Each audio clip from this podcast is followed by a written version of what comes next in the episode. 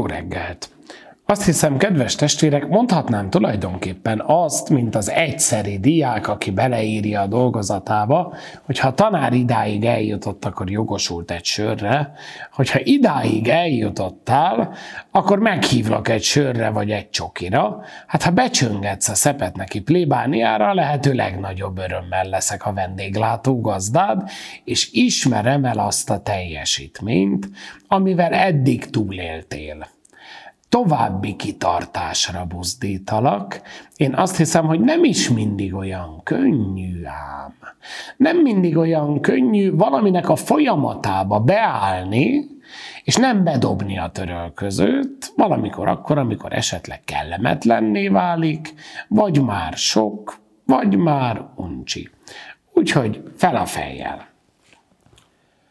Az Úr legyen veletek! És a te lelkeddel. Evangélium Szent Lukács könyvéből. Dicsőség neked, Istenünk! Erzsébet meglátogatása alkalmával Mária így magasztalta Istent. Magasztalja lelkem az Urat, és szívem újjong megváltó Istenemben mert tekintetre méltatta alázatos szolgáló leányát. Lám ezentúl boldognak hirdet engem minden nemzedék. Nagy dolgokat művelt velem a hatalmas. Szentséges az ő neve. Irgalma nemzedékről nemzedékre száll, mindazokra, akik félik őt.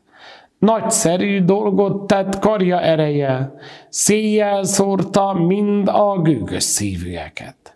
Lesöpörte trónjuk róla a hatalmasokat, és felmagasztalta az alázatosakat. Az éhezőket elhalmozta minden jóval, de a gazdagokat elküldte üres kézzel. Felkarolta gyermekét, Izraelt, megemlékezve irgalmasságáról amint atyáinknak megígérte, Abrahamnak és utódainak mindörökre. Mária ott maradt még körülbelül három hónapig, azután visszatért otthonába.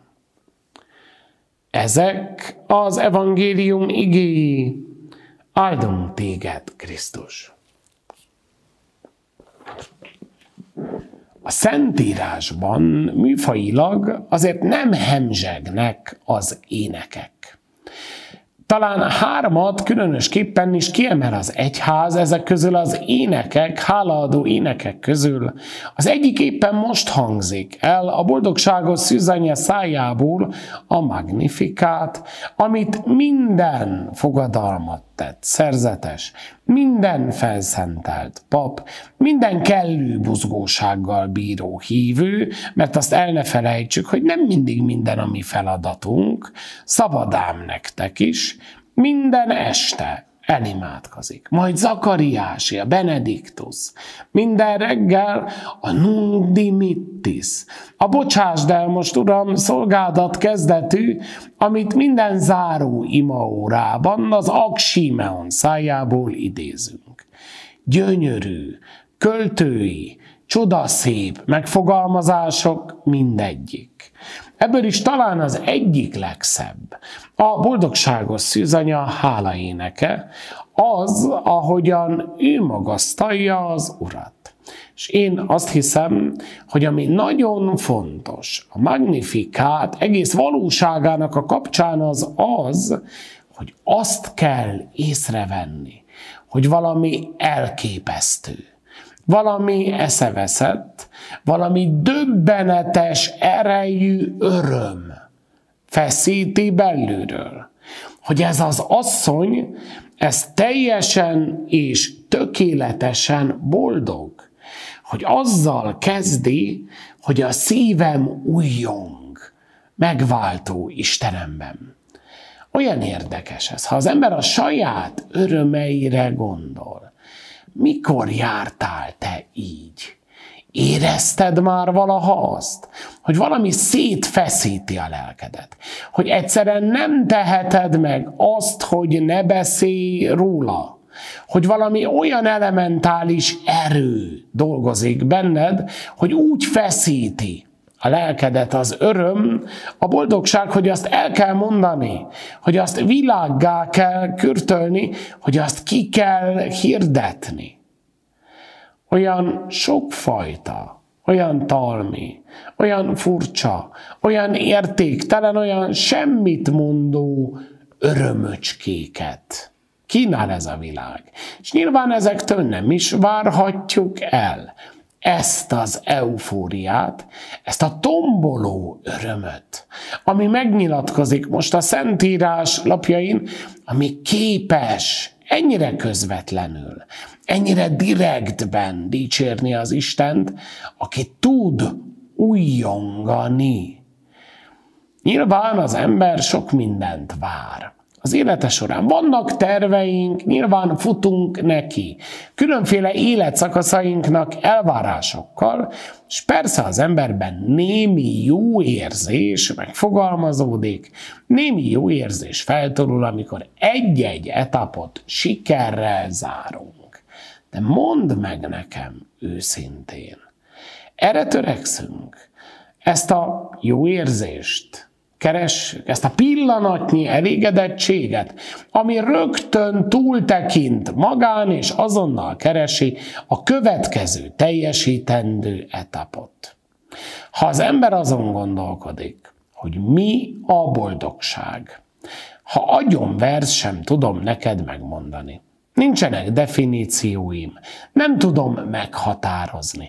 Persze lehetne maliciózus, papi szöveggel, némi karácsonyi sziruppal lecsöpögtetve, erről-arról beszélni, de én úgy gondolom, hogy én azt nem tudom neked megmondani, hogy mi a boldogság.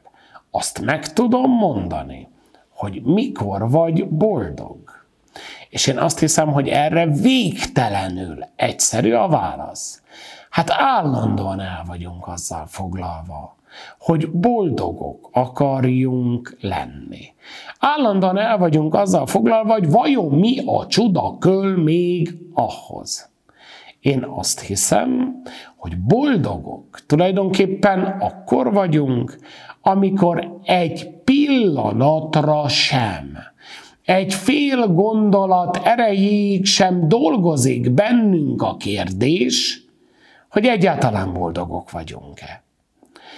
Milyen érdekes az ember. Ezeket a pillanatokat teljesen természetesnek vesszük.